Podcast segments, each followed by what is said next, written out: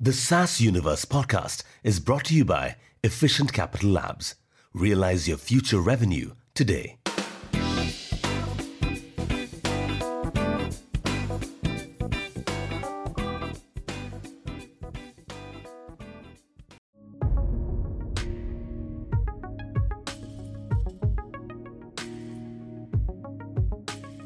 In the heart of the SaaS universe, where founders often share tales of software solutions and cloud based exploits, we find a maverick who bends the rules of the narrative. He is not a SaaS founder, yet his name reverberates throughout the industry. This is Vikash, a titan of the startup world, who has fearlessly navigated the challenging terrains of the business landscape, charting a journey that is inspirational.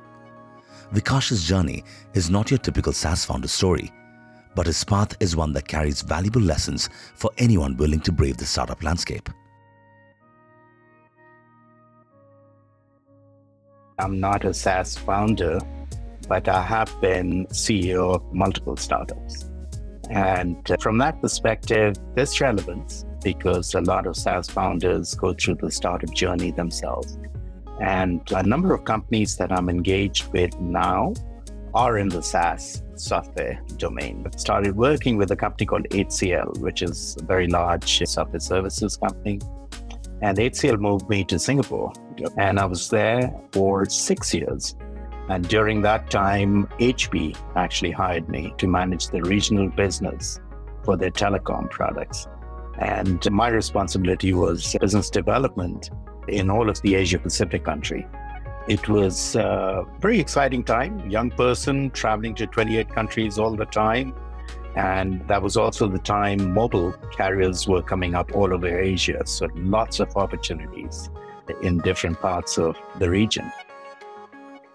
So we really enjoyed being in Singapore for six years. And I had one of these reviews with my manager, and he asked me, What do you see yourself doing next? And I said, You know, I'd really like to be running a PL and he says, Well, those are all in the States. So you'll have to move to California. So HP actually moved me to California in 98. And I came here and became general manager of one of their software businesses uh, at HP. So, unlike a lot of successful Indians in the Valley, everybody has a story about how they came to the States with $20 in their pocket. Well, I'll tell you, I have none of those stories. I came here with HP and I was a general manager, the youngest one at the time.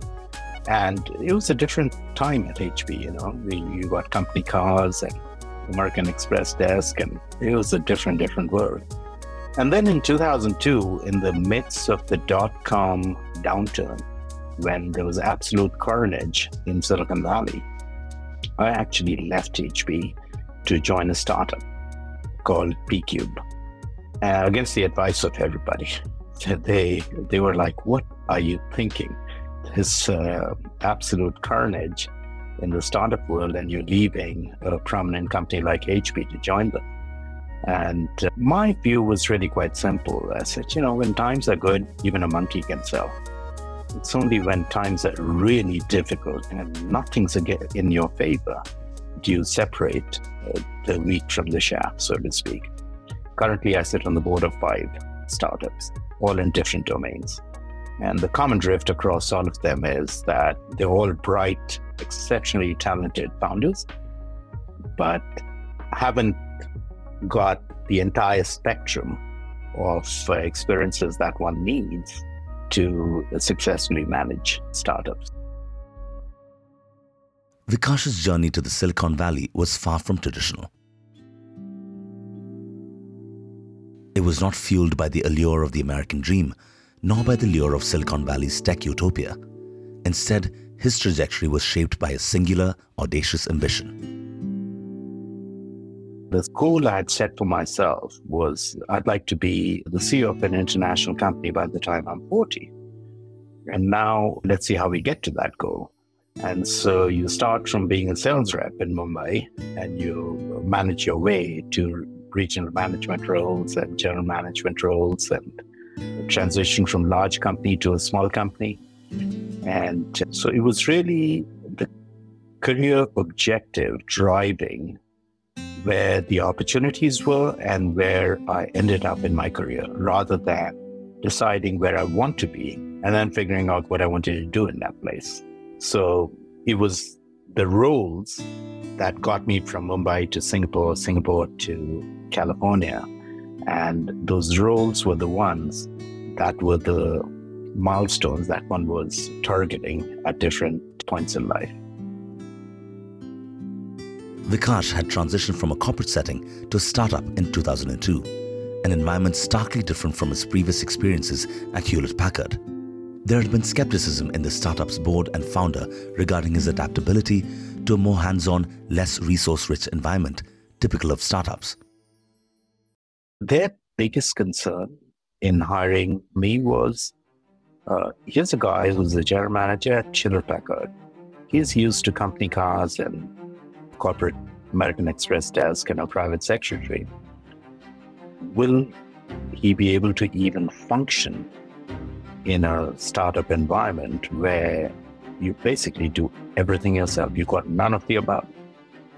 And so, from their perspective, they honestly were very skeptical and sort of almost assumed that I'd join, be utterly disappointed within the first week, and leave after that.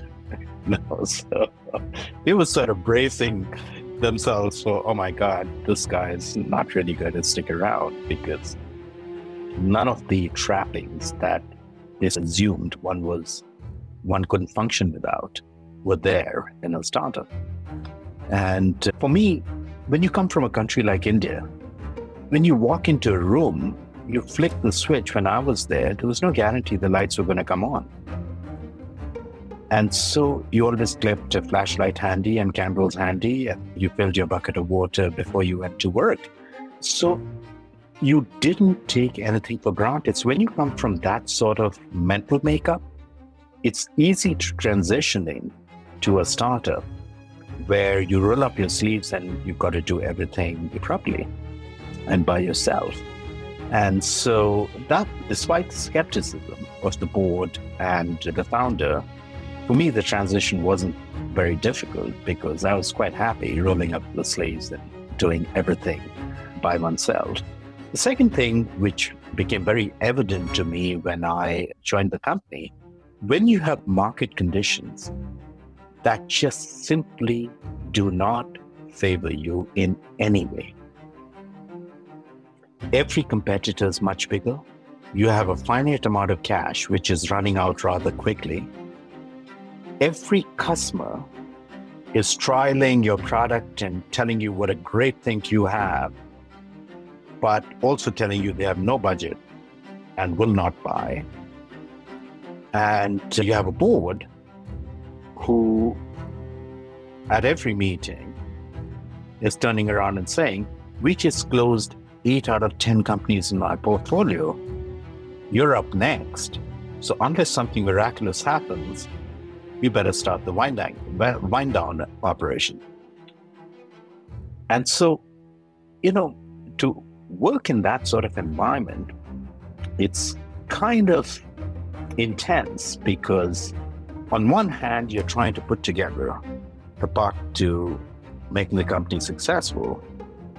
And then it's like one of these movies where the ticker of the bomb is going down and you're watching it and you don't want it to hit zero. Right. So it's it's kind of an intense time at the time.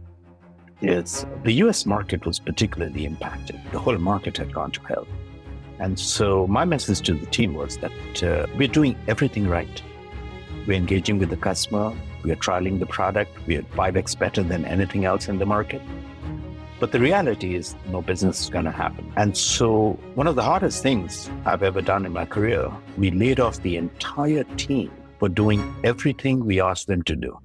The reason was you had to preserve the cash and uh, you had to shift the focus to where the business would be. And it's a very hard thing because the team is doing an exceptional job and they're doing exactly what you asked them to do. And for that, they're being let go.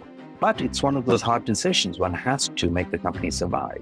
What it did was is preserve the cash for the company. And then what we did was we found the one market that was actually buying. And in our case, it was Japan because the Japanese government decided to use broadband investments to stimulate the economy. And so the single market on earth that was buying was Japan.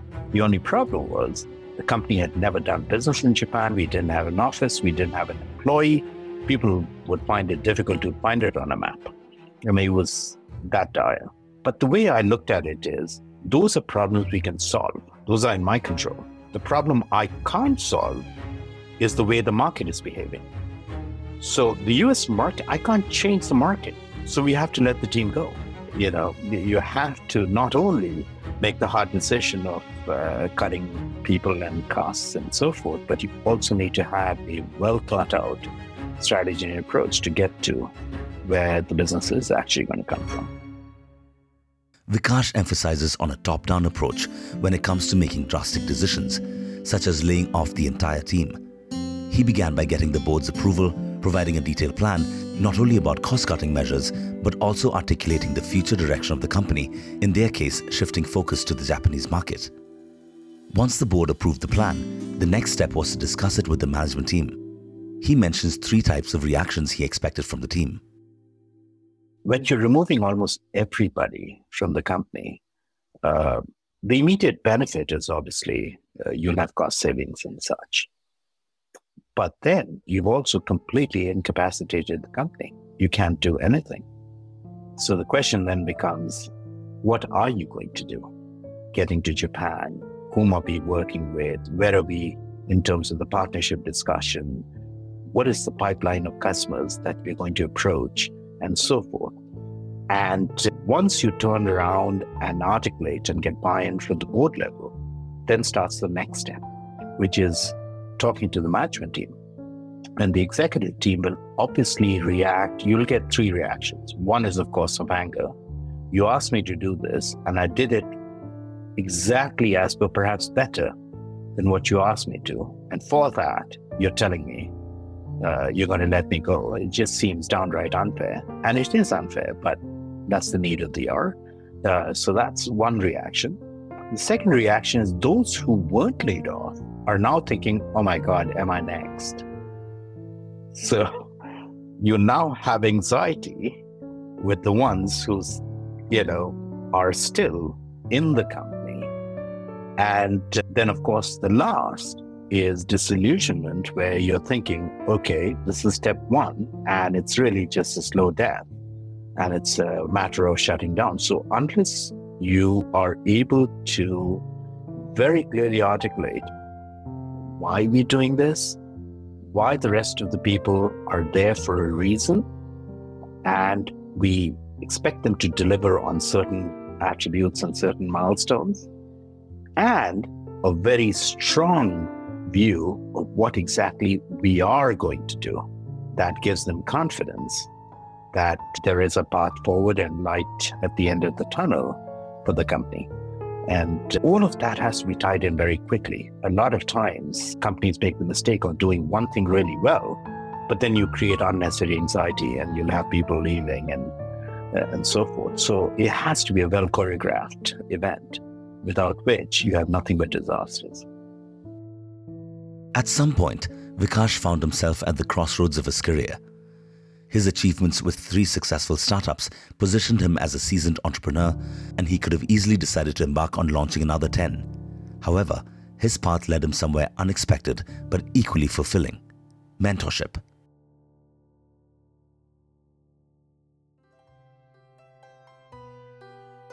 How I got into mentoring and board roles was that, you know, once you are fully consumed as CEO, navigating your company against all odds, which is what most startups end up doing. And it's all consuming. So you rarely put up your head and see what is happening around you. You're just completely focused in every aspect of your company's business. And then what happened is we had some family and friends coming to me and asking them to talk to their child who are all growing up because, you know, all my friends kids are all finishing college and getting into the workforce and advising them. And some of them had kind things to say about the uh, counsel and advice I gave them. And so my takeaway was, hmm, somebody actually thinks this is valuable, wants to listen to me. So that was, you know, uh, interesting. And then uh, some of them wanted internships. And so I, I, would offer internships in the companies I was running. And I realized these were massively impactful for youngsters. And then once I started talking to other founders, what I found a common drift across all of them. They're all young, they're all bright, exceptionally passionate about their product and their domain, but they struggle with certain business aspects of go to market and going to get into markets that they're not familiar with, uh, fundraising, uh, not knowing how to interact with the investor community and understanding the motivations of the investor community, not understanding the dynamics of channels and partners in different parts of the world. And in some cases, they're in love with the technology, but they don't fully understand how the roadmap can make it a much wider, bigger play. So, a lot of the product positioning aspects. And for me, there's a certain depth in each one of these domains because one has handled it personally over the last 15, 20 years. And so suddenly I would have an opinion on pretty much everything, you know. And as a consequence, the first was a company based out of Gurgaon and they came to me and said, Would you come on board as their board member and counsel and guide us as we navigate through? And so I joined their startup, and next thing you know, the word of mouth, because, you know, by and large, I tend to be a fairly private person. I don't go around thumping my chest about anything. I don't even have a Facebook account uh, to give you an idea of how private I am. So for me, it was more of a word of mouth kind of thing. Eh, you know, one founder talking to another, and somebody saying you've got a problem, go talk to Vikash, he'll, he'll be able to navigate you. While Vikash understood the excitement and opportunities that came with startup culture, he was also acutely aware of the potential pitfalls that accompany them. Vikash was optimistic about India's potential in the tech industry, even suggesting it could become the AI center of the world. He believed in the necessity of not just dreaming big, but also understanding what it takes to play well within the domain. With his wise and measured perspective, he advised young startups to be strategic with their investments, focusing on differentiation, precision, and solving problems that customers need to solve. This prudent approach, he reasoned, was the key to surviving and thriving in the rapidly evolving technological landscape. Recently, the CEO of OpenAI was in India, Sam Altman. And he made a comment which obviously the Indian media and the tech industry uh, sort of got all bent out of shape on, you know. And he said something to the effect of that we've done a lot of investment in training our models and such. And to do a look-alike of ChatGPT is a hopeless exercise because it's too far a gap to bridge kind of thing. And it was interpreted as that, well, you're doubting the abilities of the tech industry in India. And that was not the, I didn't read it as that at all. What he was saying is that a startup with $10 million just will not even be able to afford the computing power and access to data to train the model to even give a sensible answer. If you look at OpenAI's numbers, they lose $580 million a year, lose that much money because that's the infrastructure investment that goes into training models and to be able to get the kind of responses that ChatGPT can give you. And this is over lots of years of training the model. So you really can't have an emotional reaction of, you know, there has to be a reality check to say, in AI, everybody has algorithms, but the critical thing is access to data And what kind of data do you have to train the models? And that's the big thing that, and if somebody has a lead, they have a lead. What, what are you going to do about it? So I think it's one of those things where you've got to, once again, do your expectation. And I'm sure there'll be hundreds and thousands of companies coming out of India which are leveraging technologies like this. And I'm sure it'll be the AI center of the world. But when you walk into a domain, you have to understand what it takes to play. You cannot get your high school tennis game and go to an ATP match and expect to survive. You're going to get wiped out. So it doesn't work. And that's the thing. A startup may have raised $10 million, but if your competitors are billion dollar companies, please understand you're smaller than their food and beverage budget. So you have to be very clever about how you use your $10 million and navigate through. And it's all about differentiation, all about precision, all about solving a problem that a customer has to solve.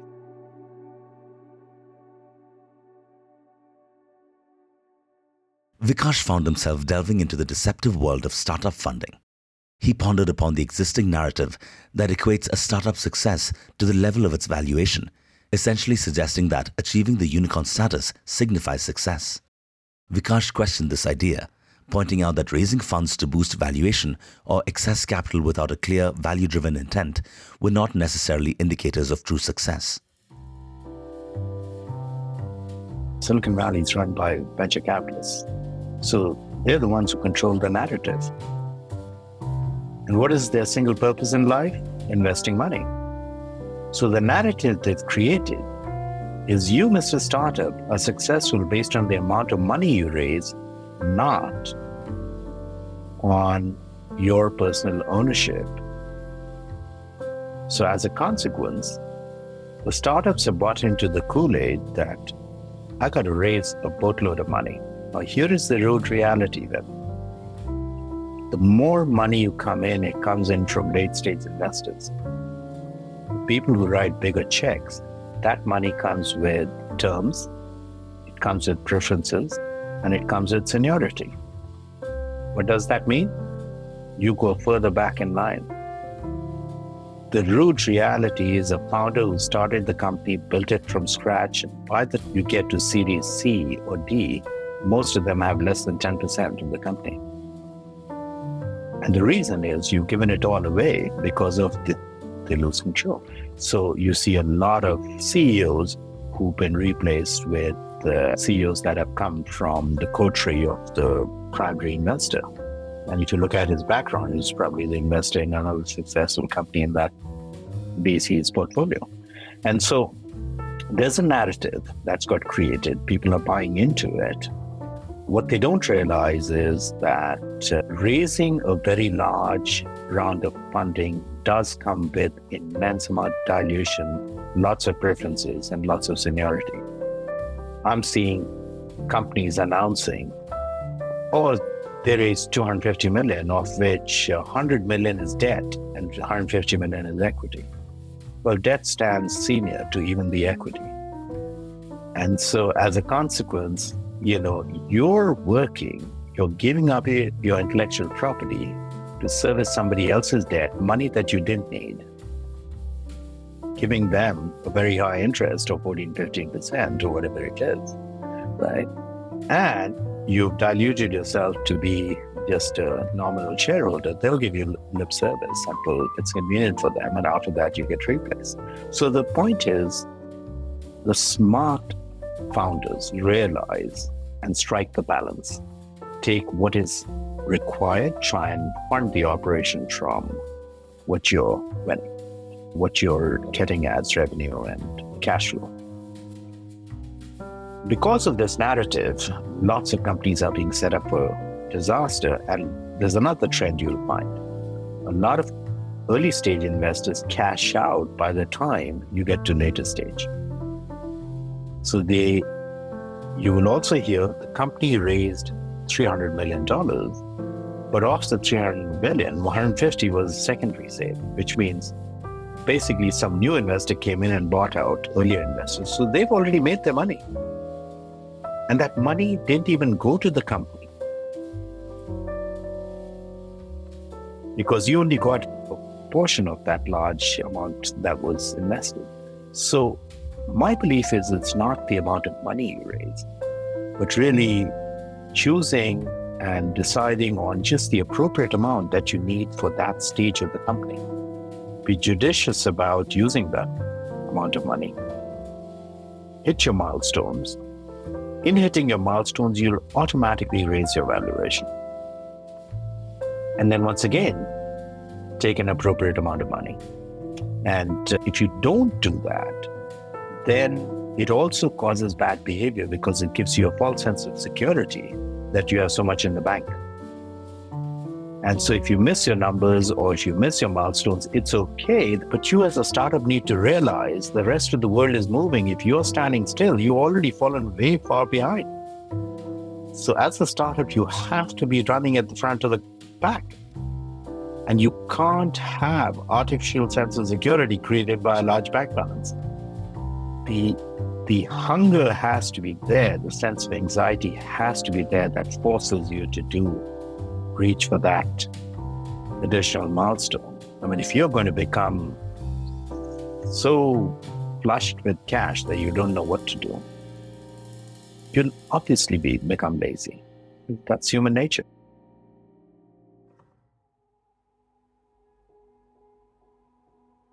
The process of funding a startup can be compared to the cultivation of grapes. Much like grapevines, startups require a delicate balance of resources. Giving a startup too much funding could be likened to overwatering a grapevine, causing it to lose its distinct flavor. On the other hand, insufficient funding, like underwatering, could lead to the startup's demise. What was required was a fine balance that fostered a level of struggle while also providing enough sustenance to thrive. If the only people in this whole equation who are making money are the investors, and you're kind of shortchanging your co-founders and your employees because you've just trivialized them. And the only thing you got was bragging rights and some media write-up on a large round of financing that you did, but money that you didn't really need. So it's got to be brilliant in the way how the narrative has been crafted, and people actually start believing that that's the measure of success. It's pretty clear that Vikash's insights into the startup landscape are not only profound, but also thought provoking.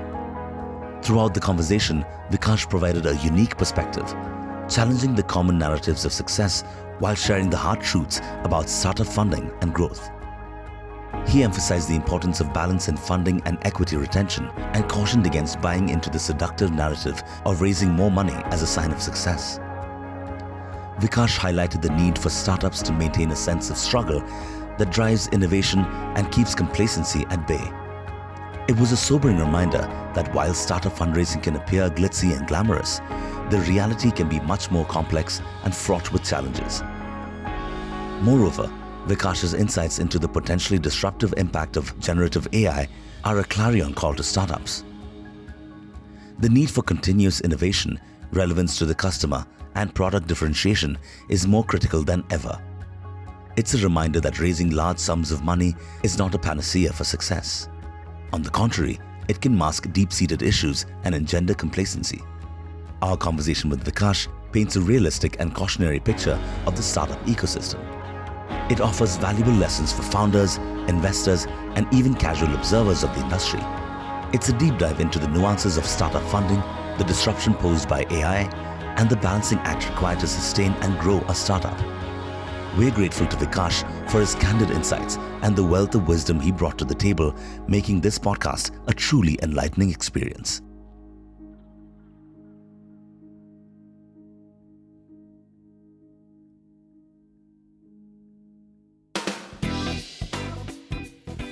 That's all for today, folks. Thank you for tuning into the SaaS Universe podcast. And remember, if you're looking for non dilutive capital to help grow your business, Efficient Capital Labs is here to help. With their unique approach, you can receive up to 60% of your projected revenue as upfront capital, and all within just three days. So don't wait. Head to www.ecaplabs.com to learn more and get started today.